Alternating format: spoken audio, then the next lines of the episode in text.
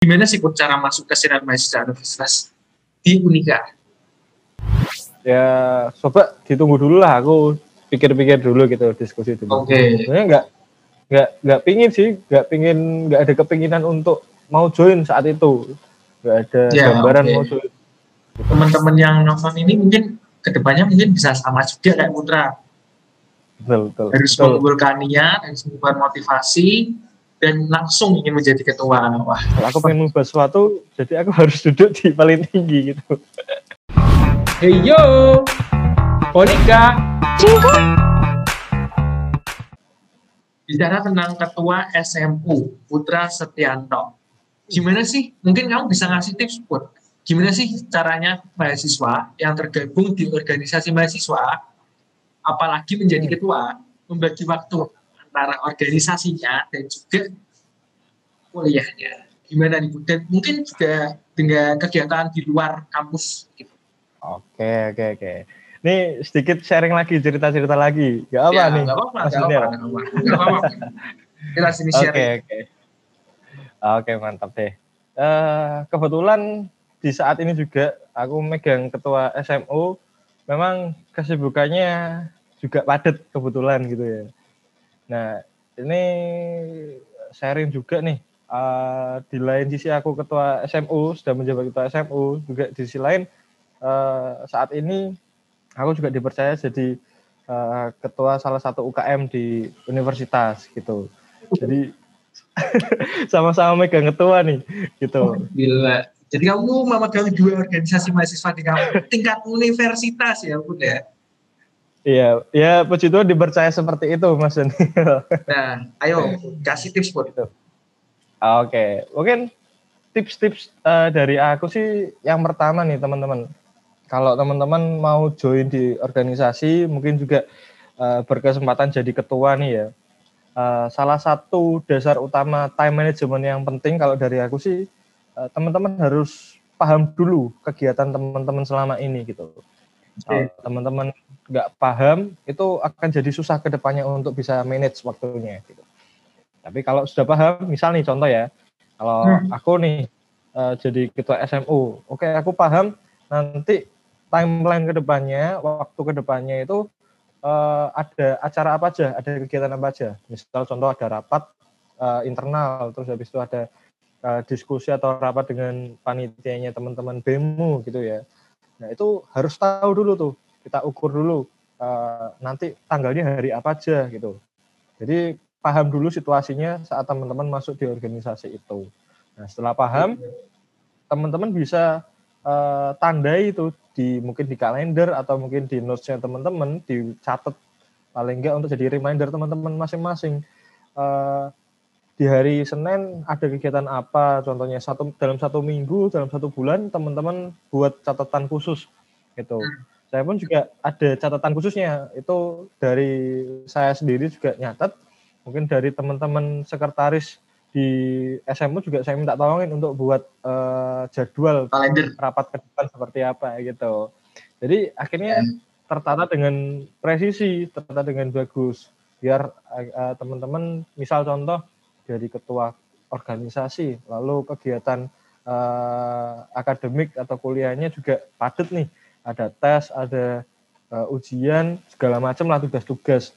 Jadi biar nggak keteteran gitu. Dan tahu mana yang penting atau yang urgensi dulu, mana yang tidak gitu. Jadi bisa dipilah-pilah dibagi-bagi gitu, Mas Daniel.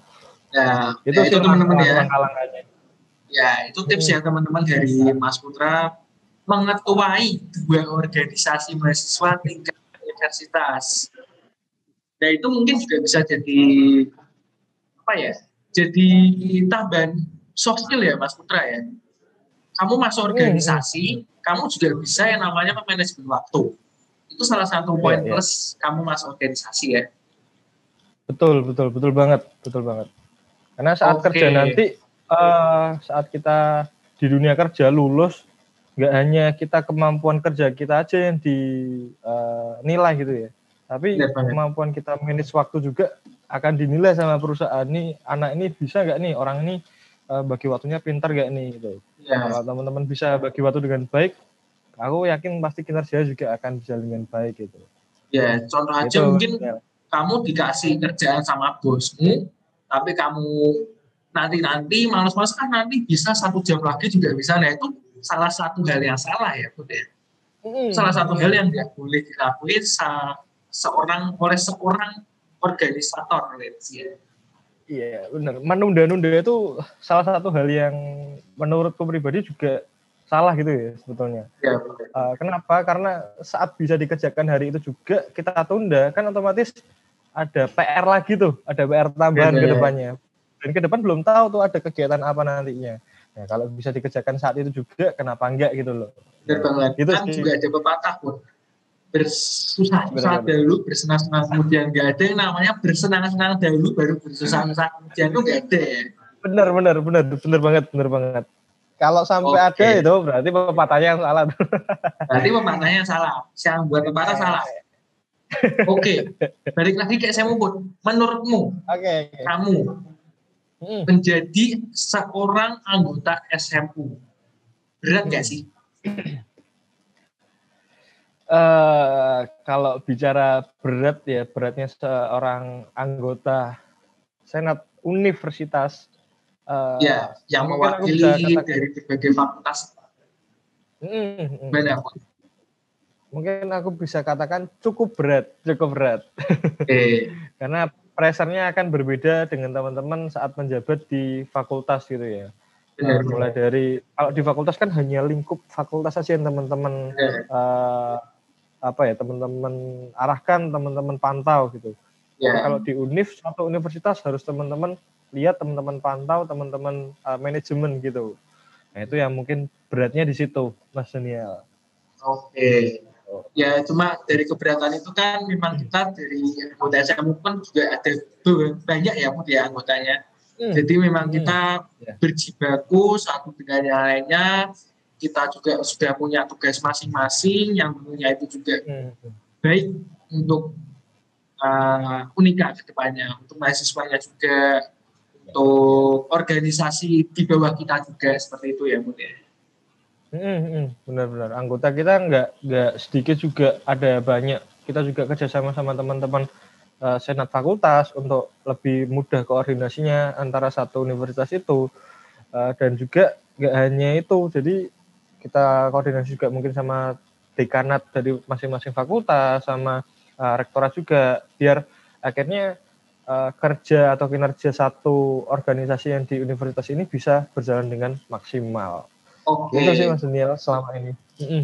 Oke, Ya, seperti itu. Oke, mungkin aku mau tanya ini aja, Bu. Mungkin di teman-teman di rumah tuh juga mungkin pada tanya juga nih. Fungsi, Iya, ya. fungsi dari SMU itu apa sih, Bu? Atau mungkin fungsinya tuh apa aja sih SMU itu? Oke, oke. Nah, kalau untuk bicara fungsi nih, eh, teman-teman, SMU itu ada tiga fungsi utama dari Senat Mahasiswa Universitas. Mirip seperti DPR sebetulnya ya, mirip sama lembaga iya. legislatif di negara gitu. Yang pertama ada fungsi legislatif. Eh, legislatif yang berbicara ya kita bicara tentang pembuatan aturan, kita bicara tentang juga apa penyusunan rancangan peraturan kalau di negara kita kan rancangan undang-undang gitu ya.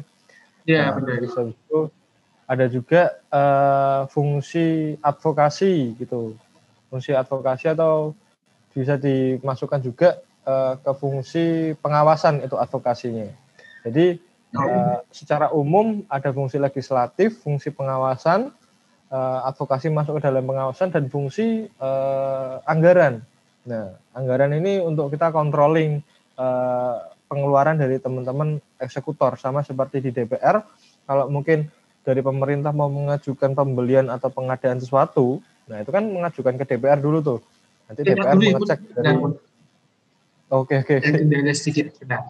Oke oke, sip sip. Oke, bicara tentang fungsi legislatif. Fungsi legislatif itu apa sih? Oke, fungsi legislatif ya. Eh, Ya. Sebetulnya mirip seperti yang ada di pemerintahan sekarang, Mas Daniel, sama seperti DPR. Eh, legislatif kita kita bicara tentang legislatif itu lekat hubungannya dengan pembuatan aturan gitu, dengan Iya. perencanaan aturan gitu. Kalau di DPR mungkin lebih ke perencanaan undang-undang atau pembuatan undang-undang gitu ya, pembuatan peraturan ya, baru gitu sih. Kalau legislatifnya gitu ya, lebih ke arah aturan mainnya gitu. Gitu Oke. maksudnya. Terus ada fungsi apa lagi, Bun? Oke, fungsi yang lain ini ada fungsi anggaran. Oke. Uh, satunya ada fungsi pengawasan. Jadi SMU punya tiga fungsi utama, teman-teman. Gitu. Nah, mungkin bisa dijelaskan pun fungsinya apa? Fungsi dari kedua fungsi tadi. Oke, oke, oke, oke, siap, siap. Nah, kalau yang legislatif tadi mainnya seperti itu ya, eh, ke aturan yeah. gitu, mainnya lebih ke pembuatan dan perencanaan, uh, perancangan pembuatan RP. aturan. Nah, kalau uh, pengawasan kita lebih ke melakukan pengawasan ke teman-teman pelaksana ataupun teman-teman eksekutor. Nah, ini notabene ke teman-teman BEMU. Nah, pengawasan yeah. dalam hal apa? Pengawasan dalam hal uh, mungkin kalau kita selama ini lakukan itu ada pengawasan anggaran dan pengawasan kegiatan. Kegiatan baik itu konsepnya, lalu uh, kegiatannya saat dilaksanakan itu seperti apa dan nanti di akhir uh, kita adakan penilaian dan evaluasi seperti apa uh, kegiatan itu berjalan, apakah sesuai dengan uh, perencanaan sebelumnya atau tidak, lalu apa saja yang kurang dan bisa diimprove. Nah, itu kita masukkan ke dalam fungsi pengawasan itu. Oke. Itu satu lagi pun fungsi anggaran. Satu lagi ini fungsi anggaran, fungsi uh, yang bicara tentang uang-uang nih di sini. Seru nih. Rananya uang-uang. Salah satu soft skill yang bisa dapat juga nih. Uh, uh, manajemen controlling uang itu ya. Kalau teman-teman anak kos yeah. nih mungkin pinter tuh untuk manajemen Wah, uang ini. Pinter banget tuh. Oke, mungkin bisa dijelasin singkat aja, Bu. Fungsi okay, dari siap, anggaran. Siap. Oke, kalau fungsi anggaran lebih ke kita manage uh, anggaran ataupun uh, pengeluaran yang nanti teman-teman eksekutor akan keluarkan di setiap uh, program kerjanya nanti. Gitu. Jadi kita betul-betul lihat apakah anggaran itu uh, sudah logis atau belum itu pertama sesuai dengan buku standarisasi anggaran yang ada di kita atau tidak. Lalu uh, anggarannya itu bisa diterapkan ke teman-teman panitia pada saat kondisi seperti ini atau tidak. Nah, itu yang uh, kita nanti uh, mainkan di situ. Kita nanti oh, okay. apa ya ubah-ubah uh, pandangannya teman-teman. Apakah nanti bisa enggak uh, anggarannya itu ditekan atau anggarannya mungkin ditambah. Nah, itu kita lakukan di situ. Fungsi anggaran di situ. Oke. Mungkin juga ada satu fungsi lagi, Bu. Fungsi aspirasi. Oke. Nah, nah itu seru nih jelasin bu jelasin bu fungsi aspirasi oke oke siap siap siap fungsi aspirasi ini sebenarnya termasuk ke dalam fungsi pengawasan mas Daniel yeah. ini kebetulan juga tadi malam aku sempat diskusi nih sama uh, komisi kaderisasiku gitu oke okay. mas Doni tentang ya? tentang uh, mas Doni tentang ini juga tentang apa fungsi pengawas uh, apa aspirasi juga nah sebetulnya yeah. di aspirasi ini masuknya ke dalam fungsi pengawasan. Kenapa seperti itu? Karena di pengawasan ini kita tidak hanya mengawasi ke dalam uh, lingkupnya kerja teman-teman BEM saja. Hmm. Tapi kita juga uh, mengawasi dari mungkin contohnya uh, kondisi mahasiswa gitu. Kondisi mahasiswa ini dilihat dari berbagai macam aspek ya. Dari mungkin yeah. contohnya dosen ataupun apa karyawan yang apa, bertugas um, mendidik contohnya tenaga pendidikan lalu kalau di uh, masa online seperti ini kita juga main pakai platform gitu ya untuk yeah. kuliah online kita nah itu kita juga mengawasi di situ jadi setiap ada keluhan setiap ada masukan teman-teman bisa sampaikan ke kita kita sampaikan kita apa ya kita teruskan ke teman-teman atau Bapak Ibu rektorat yang ada di atas. Jadi nanti jadi bisa ditanggepin oleh pihak universitas dari keluhan-keluhan mahasiswa itu. Jadi selama ini memang masih uh, berada di fungsi pengawasan ini aspirasinya. Oke. Dan juga kita itu, sudah ada program kerja yang namanya aspirasi T ya. Ya ada yang namanya YUPI, yuk beraspirasi. Ya, benar, benar, benar. Nah, Nah, benar, itu- benar. Hah? Nah, ini program kerja yang mungkin Ya, aku tak jelasin jelaskan singkat ya. Gali. Biar mahasiswa Kelihatannya eh, kelihatannya Mas Dul juga tanya tuh tadi apa mau tanya tentang UPI apa tuh. Nah, biar dijelasin aja biar semua mahasiswa universitas juga tahu kan kita juga ke depannya ada UP kedua nih, Pun. Jadi mungkin Ya. biar bisa mahasiswa beraspirasi. Hmm. Oke oke oke siap siap. Nah di UPI ini teman-teman eh, kita nanti akan membuka wadah, membuka ruang untuk teman-teman bisa eh, memberikan aspirasinya baik itu keluhan, masukan, kritik dan saran kepada universitas. Nah kita di sini sebagai eh, wadahnya teman-teman untuk menyampaikan itu semua. Jadi nanti semua keluhan, masukan dan saran teman-teman tadi akan kita tampung dan kita di sini jadi sarana untuk penyalur saja ke, eh, ke pihak rektorat atau pihak universitas. Jadi eh, kita di sini membuka ruang untuk teman-teman bisa eh, berkeluh kesah online ini keluhannya seperti apa sih terus habis itu Ya. pengen nggak kalau kuliahnya offline gitu sudah satu tahun kan kita eh, Ya. online seperti. Ya offline yuk.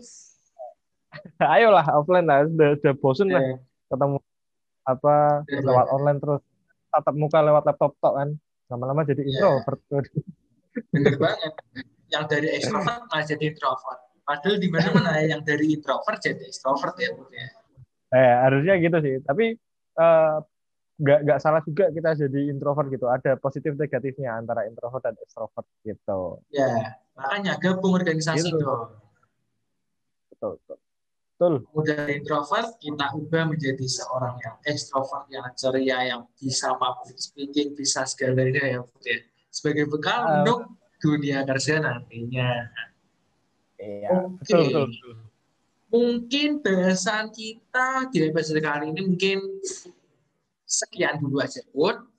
Dan mungkin dari kamu, Put, ada pesan-pesan yang ingin kamu sampaikan kepada mahasiswa Universitas Gil Pranoto nih, Put. Mungkin pesan berorganisasi atau mungkin pesan dalam perkuliahannya atau apa pun. Silahkan. Oke oke. Mungkin eh, pesan dari aku teman-teman yang mendengarkan podcast ini gitu ya. Ya, benar. Eh, ke- depan kalau teman-teman mau join ke organisasi silahkan join. Apalagi ini masa-masa eh, teman-teman di organisasi universitas mungkin ke depannya juga organisasi fakultas membuka ruang untuk open recruitment. Nah, joinlah nggak apa-apa. Jangan takut untuk teman-teman bergabung ke dalam sebuah organisasi. Karena di dalam situ teman-teman akan belajar apa namanya berorganisasi dari time management juga manajemen konfliknya teman-teman akan diuji di sana gitu. Problem solvingnya teman-teman akan dites juga di situ. Jadi banyak hal yang akan teman-teman dapatkan saat teman-teman berorganisasi. Tapi Ya, jangan lupa juga saat kuliah saat eh, nantinya teman-teman sudah masuk jangan lupakan juga kuliahnya gitu organisasi boleh, tapi akademik juga jangan dilupakan. Jadi harus seimbang. Makanya tadi time management itu penting. Jadi ke depannya nggak perlu takut-takut teman-teman untuk eh, join ke organisasi, takut nanti nilainya jelek atau enggak. Dicoba dulu karena di dunia kerja tidak menilai hanya dari IPK atau dari IP-nya teman-teman saja, tapi dari pengalaman teman-teman berorganisasi, pengalaman teman-teman bekerja sama itu juga penting nantinya di dunia kerja. Mungkin Oke. itu maksudnya pesanku terakhir. Oke, terima kasih ya Mas Putra karena telah menyediakan waktu, meluangkan waktu untuk hadir di Siap, podcast episode kali ini. Oke, Siap, untuk teman-teman yang di rumah, aku dan Putra pamit. Dan jangan lupa untuk stay tune terus di Spotify, Monica SCU, dan juga di YouTube, Monica SCU. Karena kita akan menghadirkan episode-episode yang seru dan juga tentunya dapat memberikan hal baik kepada teman-teman semua. Oke, aku dan Putra undur diri. See you, teman-teman. Hey yo, Monica, Cinta